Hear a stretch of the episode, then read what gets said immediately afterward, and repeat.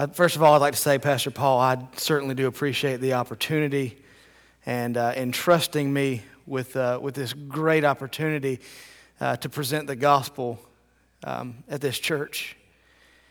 Um, I don't take it lightly. Any time that God gives me an opportunity to present the gospel, I don't take it lightly. Any opportunity that I get to stand in front of people, my main goal is for you not to see who I am, but that you would see the Christ that lives inside of me and the change that He has made in me. And by no means are you looking at a, a perfect individual. None of us are. And uh, I can be like Paul I, I, am the chiefest of sinners. Um, but I'm glad that I serve a perfect God. And I'm glad that we have an opportunity to, to present the gospel with you. Tonight, I really want to just give you uh, a little bit about me, a little bit of my testimony, tell you a little bit about who I am. Of course, uh, Pastor Paul said um, that, you know, I've been singing my whole life. I've, I've been in music ministry my entire life. My grandfather was the pastor of my home church uh, for 45 years. Um, my dad is the music director uh, at that church still to this day. Uh, he's a deacon at that church uh, to this day. Uh, actually, I know JT Mahaffey from, I've known him my entire life. Uh, he played the piano at my church when I was a kid, and uh, we, we go way back. And that scares me because he's got a lot of stories that he can tell about me. so I'll leave those out and allow him to tell those stories to you if you, if you want to listen to him. I'll just tell you this everything that he says to you about me is a lie. uh, no, but uh, we, we certainly, uh, certainly do appreciate the opportunity. But uh, I've been singing my whole life, like I said. Uh, we did our first recording when I was nine years old uh, in the studio. Been in the studio in and out since I was nine years old. Make me sing when I was younger. Uh, and uh, I would do one song on every CD. And my dad would give me a microphone. We'd go to, from church to church to sing. He'd give me a microphone. He'd say, Now it's time for my son. He'd introduce me. I would grab the microphone. I'd hold it like this. I'd get done singing my song. I would not look at anybody. I'd give him the microphone and I'd walk off the stage. And um, yes, believe it or not, honey, I used to be shy there was a point in my life when I was shy. And uh, so, uh, but at the age of 16, something kind of just snapped with me. And uh, I began to really fall in love with singing. Uh, I wanted to do it more. I wanted to be involved with it more. I, I started singing a whole lot uh, more with my family. I began to really uh, enjoy it. But music's always been a part of my life. I just enjoyed playing it more than I enjoyed singing it growing up. I played the piano, the drums, the bass. I play a little bit of guitar. Uh, music is just a, a part of who I am. And I believe I'm giving that to my son. He loves music too. Um, and his wife is, uh, his wife, his mother is very talented as well. She, uh, she sang in the choir uh, at Victory, the youth choir and the adult choir, and she has helped me in the ministries that I've been involved in, uh, singing in the choirs as well, and, uh, and helping me in that way. Um, I answered the call, as he said, at the age of 17 to preach uh, or to the full time ministry. And uh, I went to Bible college at Victory Baptist Bible College in uh, North Augusta, South Carolina. I started there in 2006 and graduated in 2010. In the first month that I was there, I met the most beautiful red-headed girl I'd ever seen in my entire life. She was just she could be standing in front of a sea of 20,000 people and I could pick her out out of all of them. I said, That woman right there is gorgeous. And somehow, I got her to say that she liked me too. Short, fat, going bald, and all. She likes me anyway. I don't know. I, I don't know what in the world she ever saw in me, but I'm glad. if somebody put something in her drink or I don't know. But she said she liked me and she said yes at the altar. That's all that's a that's a contract with God right there. I, uh, I asked her to marry me in 2007. We got married September the 8th of 2007. Now, y'all just go ahead and do those numbers right there. My wife did that on purpose because she's a genius. Nine, eight, seven. So I can remember my anniversary. My wife is a genius. I am not. My wife is a science teacher. My wife is a Spanish teacher. And um, she tries her best to not make me look dumb on a normal basis, but she does anyway because she starts talking those big science terms. She starts talking those Spanish words, and I don't know what she's talking about. So I just smile and nod and act like I understand what she's talking about. Any other men feel that way around your wife? I, I knew I wouldn't get a testimony there. You'd have to admit that to your wife. But uh, I met her. We, we got married in, in uh, 2007. and uh, it was shortly after that. I was still in Bible college. I started in 2006, got married in 2007. But in 2008, me and my wife had had probably our first real uh, marital spat, if you would. Y'all, y'all can remember what it's like to have that real first fight, you know? And I was frustrated.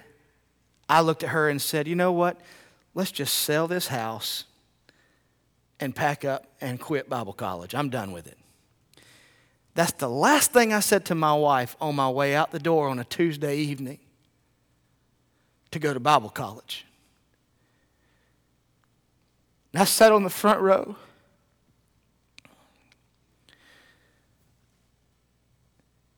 And the Holy Spirit came and sat down beside me. He said, Ben, you've sung about me, you've taught about me, you've preached about me, and you know my word up one side and down the other. You know how to put your shirt and tie on, you know how to shine your shoes, you know how to comb your hair the right way. You know how to shake hands with the deacons. You know how to fellowship with the brethren. You know all about me, but you do not know me. You know my name and you know my fame, but you have never once had a personal encounter with me. I realized sitting in Bible college that I was as lost as a drunk on the street. And God said, You need a life changing experience. You need a heart salvation, not a head knowledge of me. And I kind of had an inward argument with the Lord, and I'm sitting here thinking, Lord, how embarrassing is it going to be for me to march myself down that aisle and ask Jesus into my heart when I just preached about him last night in front of all my peers. And I felt this was what God said to me You can die with your pride and go to hell, or you can embarrass yourself and go to heaven. May I tell you something tonight? Pride will take you to hell. It doesn't matter how many times you have warmed a church pew it will never write your name in the Lamb's Book of Life. It will never save your soul. And you could be a hundred years old and uh, never missed a church service and die without God. There's a difference between knowing who He is and having Him as my Savior. My preach began to change. My sing began to change because the songs that I once sung about Him, I had experienced in my own heart and in my own life. Can I just say, I'm so glad tonight to know that I'm saved by the grace of God, aren't you? Saved by grace. A moment I'll never forget. So that was February 26, 2008, about 745 at Victory Baptist Bible College. You know what happened? The man that I was sitting beside was struggling with the same thing, got saved the same night. He said, I was asking God, God, am I really not saved? Give me a sign. Give me, give me something that's solid that, that reveals to me that I need salvation. He said, and when you stood up, it was just God saying, You see? What if I would have said no? It's not just me, it could have been him too. Every decision you make in your life will not only affect you, it affects everybody around you. I've had to learn from hard experience that the things that I do and the choices that I make affect those that love me my wife, my son.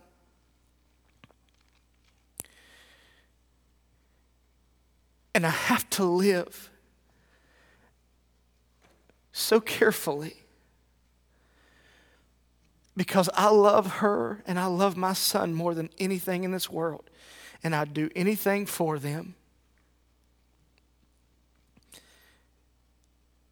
And the last thing I want to do is to let them down. I'm not perfect. I never will be until I get my glorified body, until I'm in my eternal home. But that is a drive for me knowing that when I finally realized in my life that the choices I make are not just about me, that affects those around me. I graduated in 2010. I started my first uh, ministry as a part time music minister in 2010 at Bethany Baptist Church. And um, it was around that time in my life that I really began to realize what my life verse was. And it's a very common verse, and everybody here could probably quote this verse, but Philippians 4:13 would have to be the verse that just out of all 66 books in the Bible, it's all good. But the one that just sticks out to me as this is the stamp on my life is Philippians 4:13. I can do all things not through my own strength, not by my own power, not by my own might, but by Christ, through Christ, which strengtheneth me. I can through Him, Him through me. Him, him putting his power in me is what can get me through the hardest of times. I've lived it, I've seen it, and I know it. I'd like to share with you some moments in my life where I felt the strength of God in me. And it was not by my power that got me through. You see, it's that verse if it was only my strength that I was living by, I would have never made it through it. If I didn't have the strength of God, if I didn't have the strength of Christ in me, I would have never made it through these instances in my life. I love my wife with all of my heart, but her strength couldn't have got me through. I love my, my mother and my father with all my heart, but their love and their strength could not have gotten me through this. There is one being in the universe that can get you through the toughest of times, and that one being is Jesus Christ. He is the Savior of the world, but I'm glad to know that He's not just a Savior, He is a friend that sticketh closer than a brother.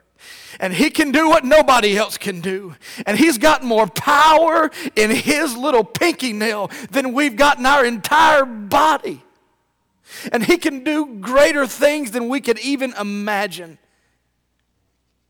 The Bible says that he spoke the worlds into existence. That's just his, his words are that powerful. But it says that he holds us in his hands.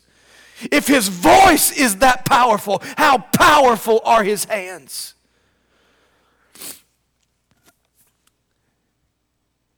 I was part time, I was driving an hour one way to, to the church that I was uh, working at.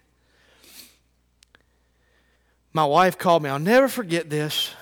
I was at work. I was working in construction. I was a college student full time. I'm digging in the ground, putting in a ground rod. My f- cell phone rings. I answer the phone. It's my wife. She says, I'm pregnant. And I said, I'm broke. I was a college student working in construction. And this was before Obama made me have insurance and made me pay for everybody else who couldn't afford insurance to have insurance. That's my political quote for the night. I don't know if you voted for him, it's, that's your prerogative. God help you. Um, but I didn't have insurance. We didn't have insurance. I thought, God, what are we going to do? But the more I thought about it, the more excited I got. And I'll never forget the, when I went into the doctor and heard that heartbeat. Y'all remember the first time you heard the heartbeat of your child? How many, let's get a testimony. How many of y'all remember that moment when you heard that heartbeat? That wooka, wooka, wooka, wooka. It doesn't sound like a heartbeat, but I mean, you know, that's what it is. That little thing that they put on you. And wooka, wooka. I was like, man, that's awesome. But more than that heartbeat, I'll never forget the last doctor visit that we went on. Sat down in his office and he looked me square in my eyeballs and said, It's not good. Looked at my wife and said, It's not good. My wife had miscarried our first baby.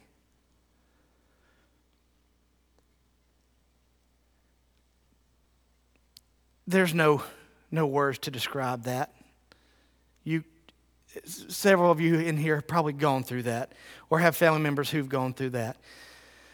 But, men, may I just say to you, there is no words that we can say to our wife in a moment like that because we don't know the feeling of that separation that they have. That's something that a, a woman can only experience.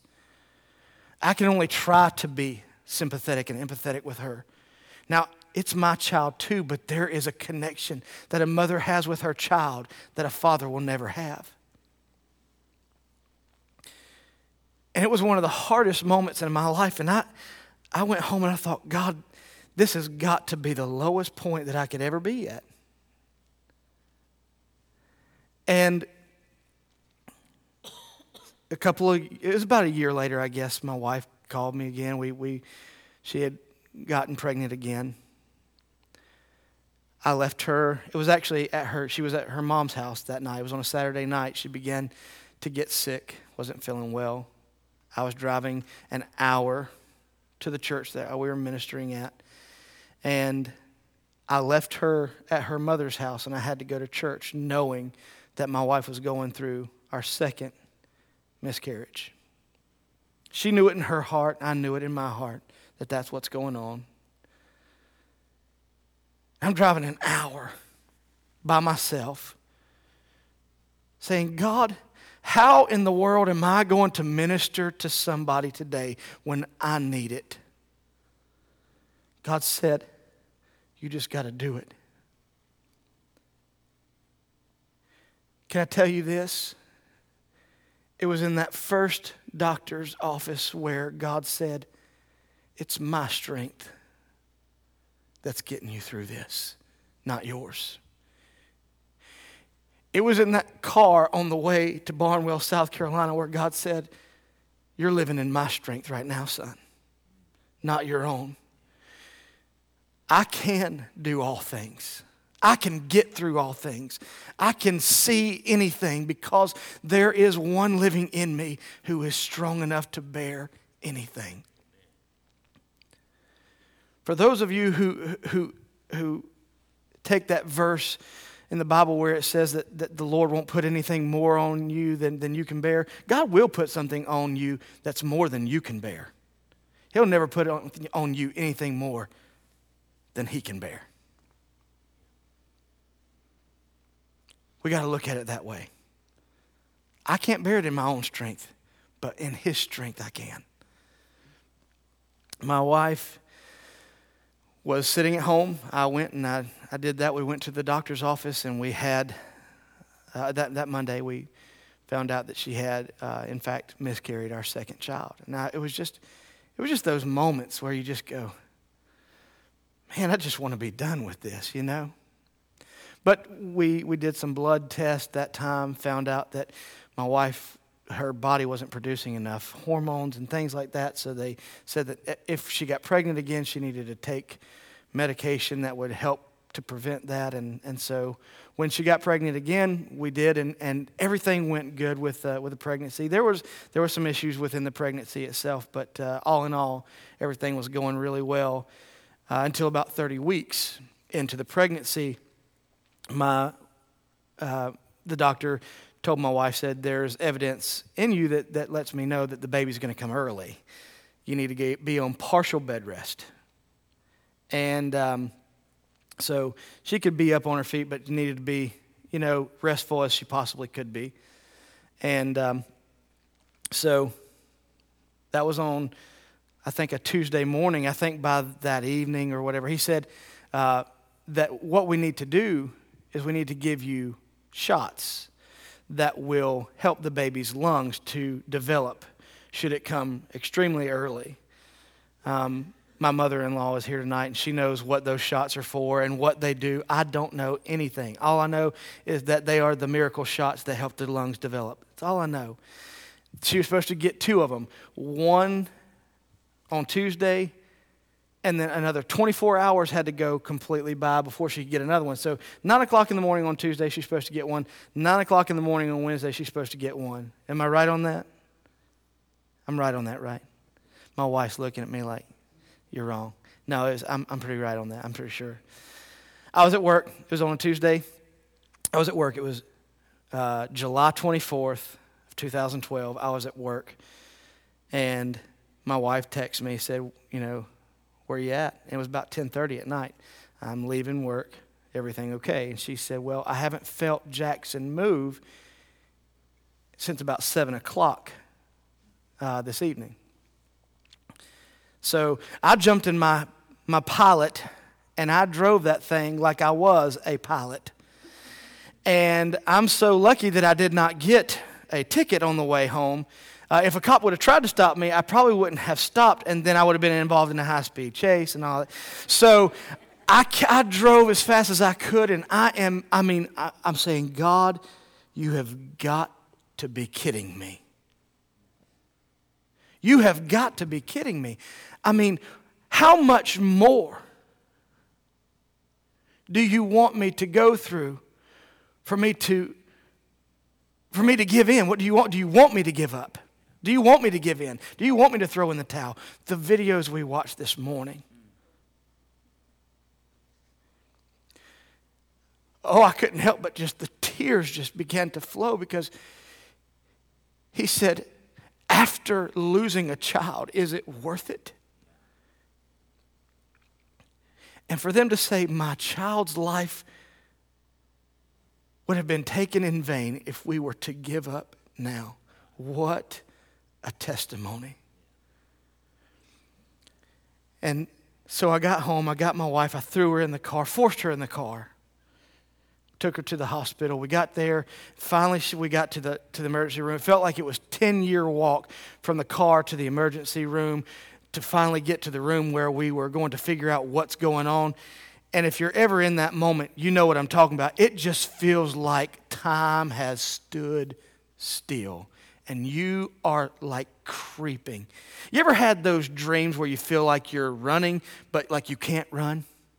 You ever had that? You, you feel like you want to run really fast, but like you, your legs won't move?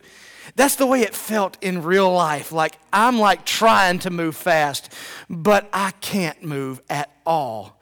And life, I mean, it's just like life is standing still. And we finally got there. They got that little waka waka thing on her stomach, and I heard that heartbeat. It was just like the whole world was like, he's okay. So he's all right, but there's still a problem. He's not moving. So we got to put you into a hospital room and try to figure out what's going on. So they admitted my wife into a hospital room. My mother in law, who is here tonight, is a, a nurse. She worked on the labor and delivery floor that we were actually on. She knew all these nurses that were coming into the room. She, she worked in this area. And um, she knew all of the, the issues that were going on in my wife's body at the moment. And she was terrified within herself, but she came, remained calm for my sake because I am nervous, always nervous. And she knew that if she were to get nervous, that I would have a heart attack and I would be on the whatever floor the heart patients are on, and she probably spared my life that night. And so she is remaining as calm as she can. It wasn't until Jackson was probably two or three years old that she shared with me how concerned she was that night. And so we're sitting here, he's not moving at all. They don't know why. And his heart rate would plummet to like below 60 and they would have to give all these IV drips and things like that. And so, long story short, um, the doctor came in the next morning and found out that his umbilical cord had been wrapped around his neck twice, around his arm once and around his foot once. My son was an acrobat. He was flipping and he was spinning and he got himself stuck in his own umbilical cord. And so every time he'd move, it would restrict the blood from flowing and it would make his heart slow down. And um, so the doctor said, if this continues to happen, we're going to have to take him. At four, what? Four what in the afternoon? Huh? 425. 421. They take my wife into the, um, the operating room if you've never been into an operating room, there's all kinds of sounds going on beeping noises, alarms, and all these sounds. And I'm just, in, I told you, I'm nervous. I'm, I'm the nervous guy. They take me in here, and my wife is now been prepped and sliced open. And I'm hearing deep, deep, deep, beep, bum, bum, bum, and I'm terrified. And I've got my mother in law standing in the side, real nice and calm, but terrified on the inside. But I'm on the outside, terrified here, okay? So all this happens. They pull him out, and he is as purple as a plum. I mean, there ain't no breath in his body. The nurse takes him and begins to walk away from us as to, we're going to have to do some, some working on him. But then he starts to cry. She turns around and she brings him over to me and Cynthia, and we see Jackson Dylan Smith for the very first time, July 25th, 2012. He was 10 weeks early. He weighed three pounds, one ounce, I believe, right? Three pounds, one ounce. He was a little bitty thing, 16, I think 16 and a half inches long.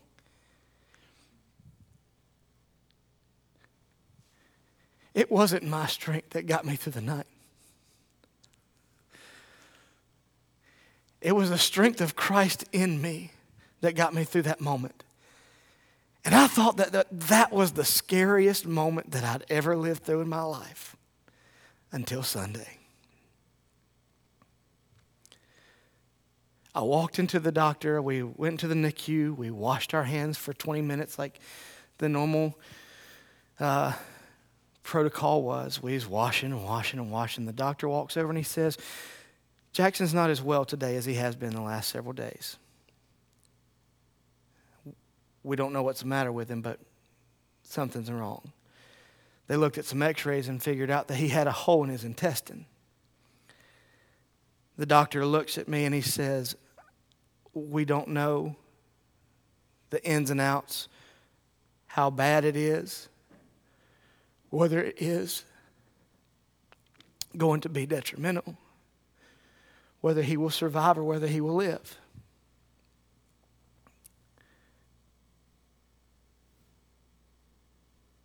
That's the scariest moment in a daddy's life. Cynthia, I don't know where he's at, but I want you to go get Jackson for me. Go get Jackson for me.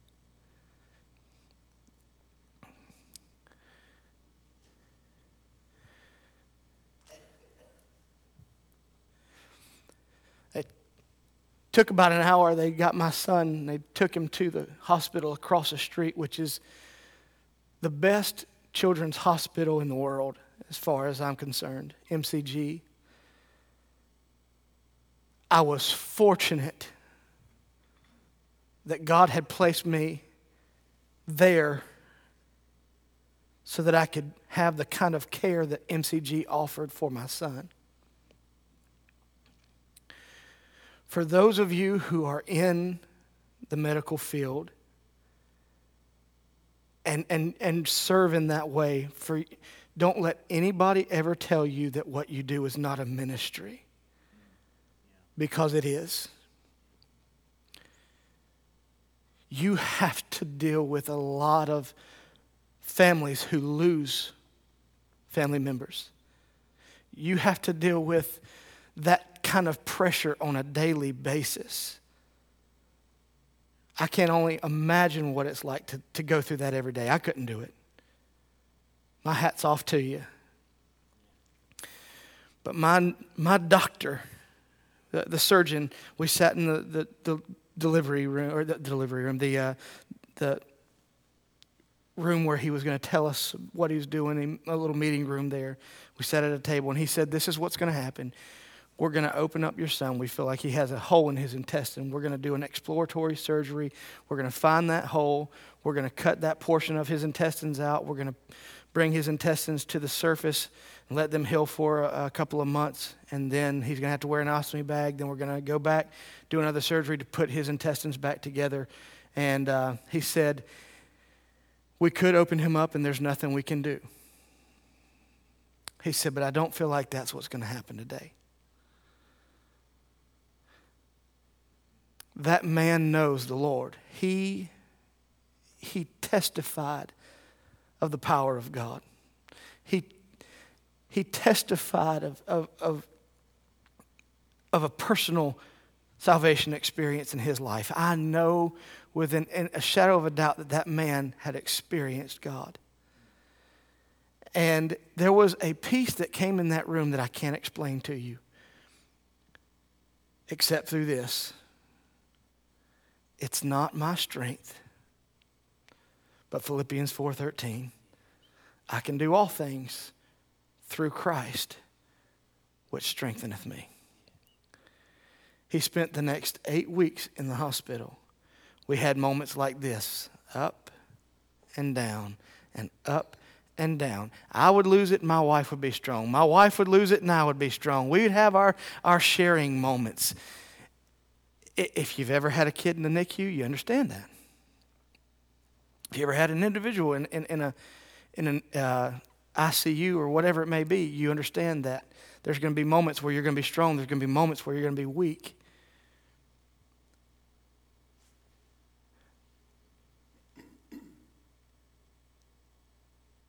I know I can be just like Job.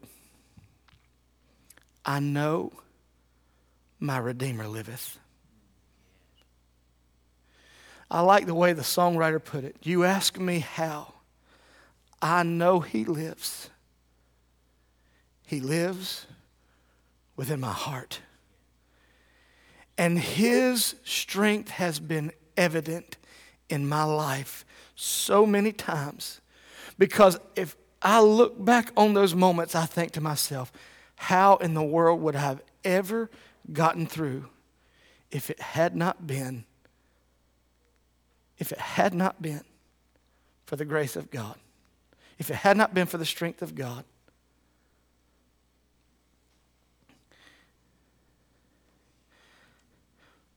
Four and a half years ago, I didn't know.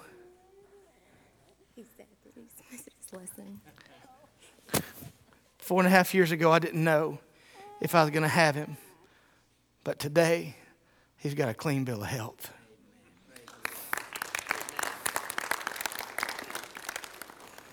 And he wants to go back to his class. He's mad at me. Oh, and he lost his shoe. Aren't you glad tonight to know that we have a Savior who cares? And He's touched with the feelings of our infirmities. He's been tempted like us, He's been sad just like us, He's had loss just like us. I can't stand it when somebody says that Jesus wept at the tomb of Lazarus because he had to bring him back. He wept at the tomb of Lazarus because his friends and family were hurting. We have a. We have a compassionate Savior. Just like you said this morning, we can love Him compassionately with our heart. We can be in love with Him. We are His bride. We have that connection with Him. He is our, uh, He is our Savior. He is somebody we are in love with. And I'm in love with Jesus tonight. And I don't always serve Him the way that I ought to. But I'm glad that He never has once failed me. I think it was Craig Edwards that wrote this song. Though I failed the Lord, He has never failed me. He's been everything and more that He said He would be. His promises he has kept so faithfully. And though I failed the Lord, he has never failed me. What words? We might fail him on a daily basis. He said, I will never leave you nor forsake you. He also said, I'll go with you all the way, even to the end of the world. I'll never leave you. Can I tell you this tonight? I, I said all that just to say this. That's my life verse. Why? Because I've lived it. I can do all things through who? Christ, which strengtheneth me. You can do all things through Christ, which strengtheneth you. I don't know what you're going through tonight. I don't know what you've been touched by. I don't know if it's death, if it's divorce, if it's finances, if it's addictions. I don't know what it is.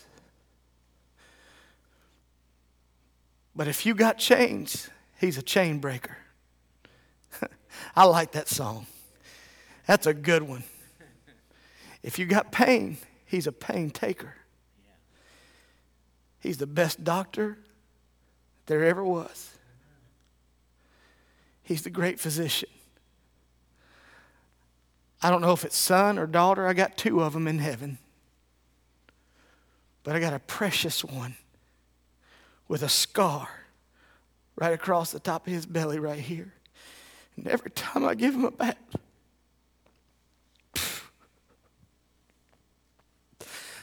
I'm looking at the grace of God. Every time I see that scar, it's the evidence of the grace of God. Every time that I look at that little four, five, six inch scar, I say, it was God, it was His strength. And I go back every time that I look at it, I go back to that hospital room. Every time that I see that scar, I go back to that NICU. Every time that I see that scar, I just remember what it's like to be held in the arms of a Savior who loves me so much that He would give Himself to die. And I begin to think of just how agonizing it must have been for God the Father to sit in the throne room of the Almighty and to watch as sinful men begin to spit upon and mock and to beat and to pull the beard from his own son's face. And they begin to take that cat of nine tails to the point to where it was ripping the flesh off of his bones. Can you imagine what it must have felt like to be the father as they drove those nails into the wrist of his, uh, of his darling son, into the feet of his darling son? And he was in so much pain, but he began to lift up on that cross. And as he began to lift up the splinters from that old rugged cross, we're going into the very flesh of his back. And as he lifted up to take a breath, he said, Father, forgive them. They know not what they do. Can you imagine what it must have felt like to be the father watching that happen? And God began to tell me this I know what it's like to watch your son go through something. But I spared yours. But I gave mine so that you might live. I don't have to go to hell tonight because my Jesus loved me enough to go through that. Greater love hath no man than this that he would lay down his life for his friends. If it's greater love that no man hath than this, that he would lay down his life for his friends, what about those that hate him? Because he's laying down his life for those Roman soldiers out there, too. I just feel compelled to do this. Let's bow our heads tonight. I don't know most of you in here. I've met a few of you. I'm brand new.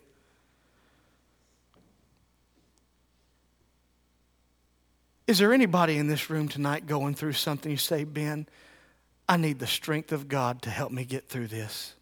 Would you pray for me? Would anybody lift their hand tonight? Just say, I see one. Who else? I'm going through something. I need the strength. There's one. Who else? There's one.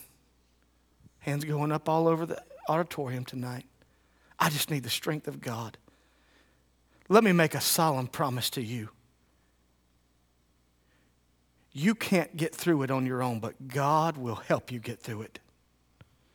You may not be able to see the end of it right now, but you'll get through it because God is going to take you. He'll never take you to it if He can't see you through it. It may not be the results you want always, but it's always the results that He knows is best for you.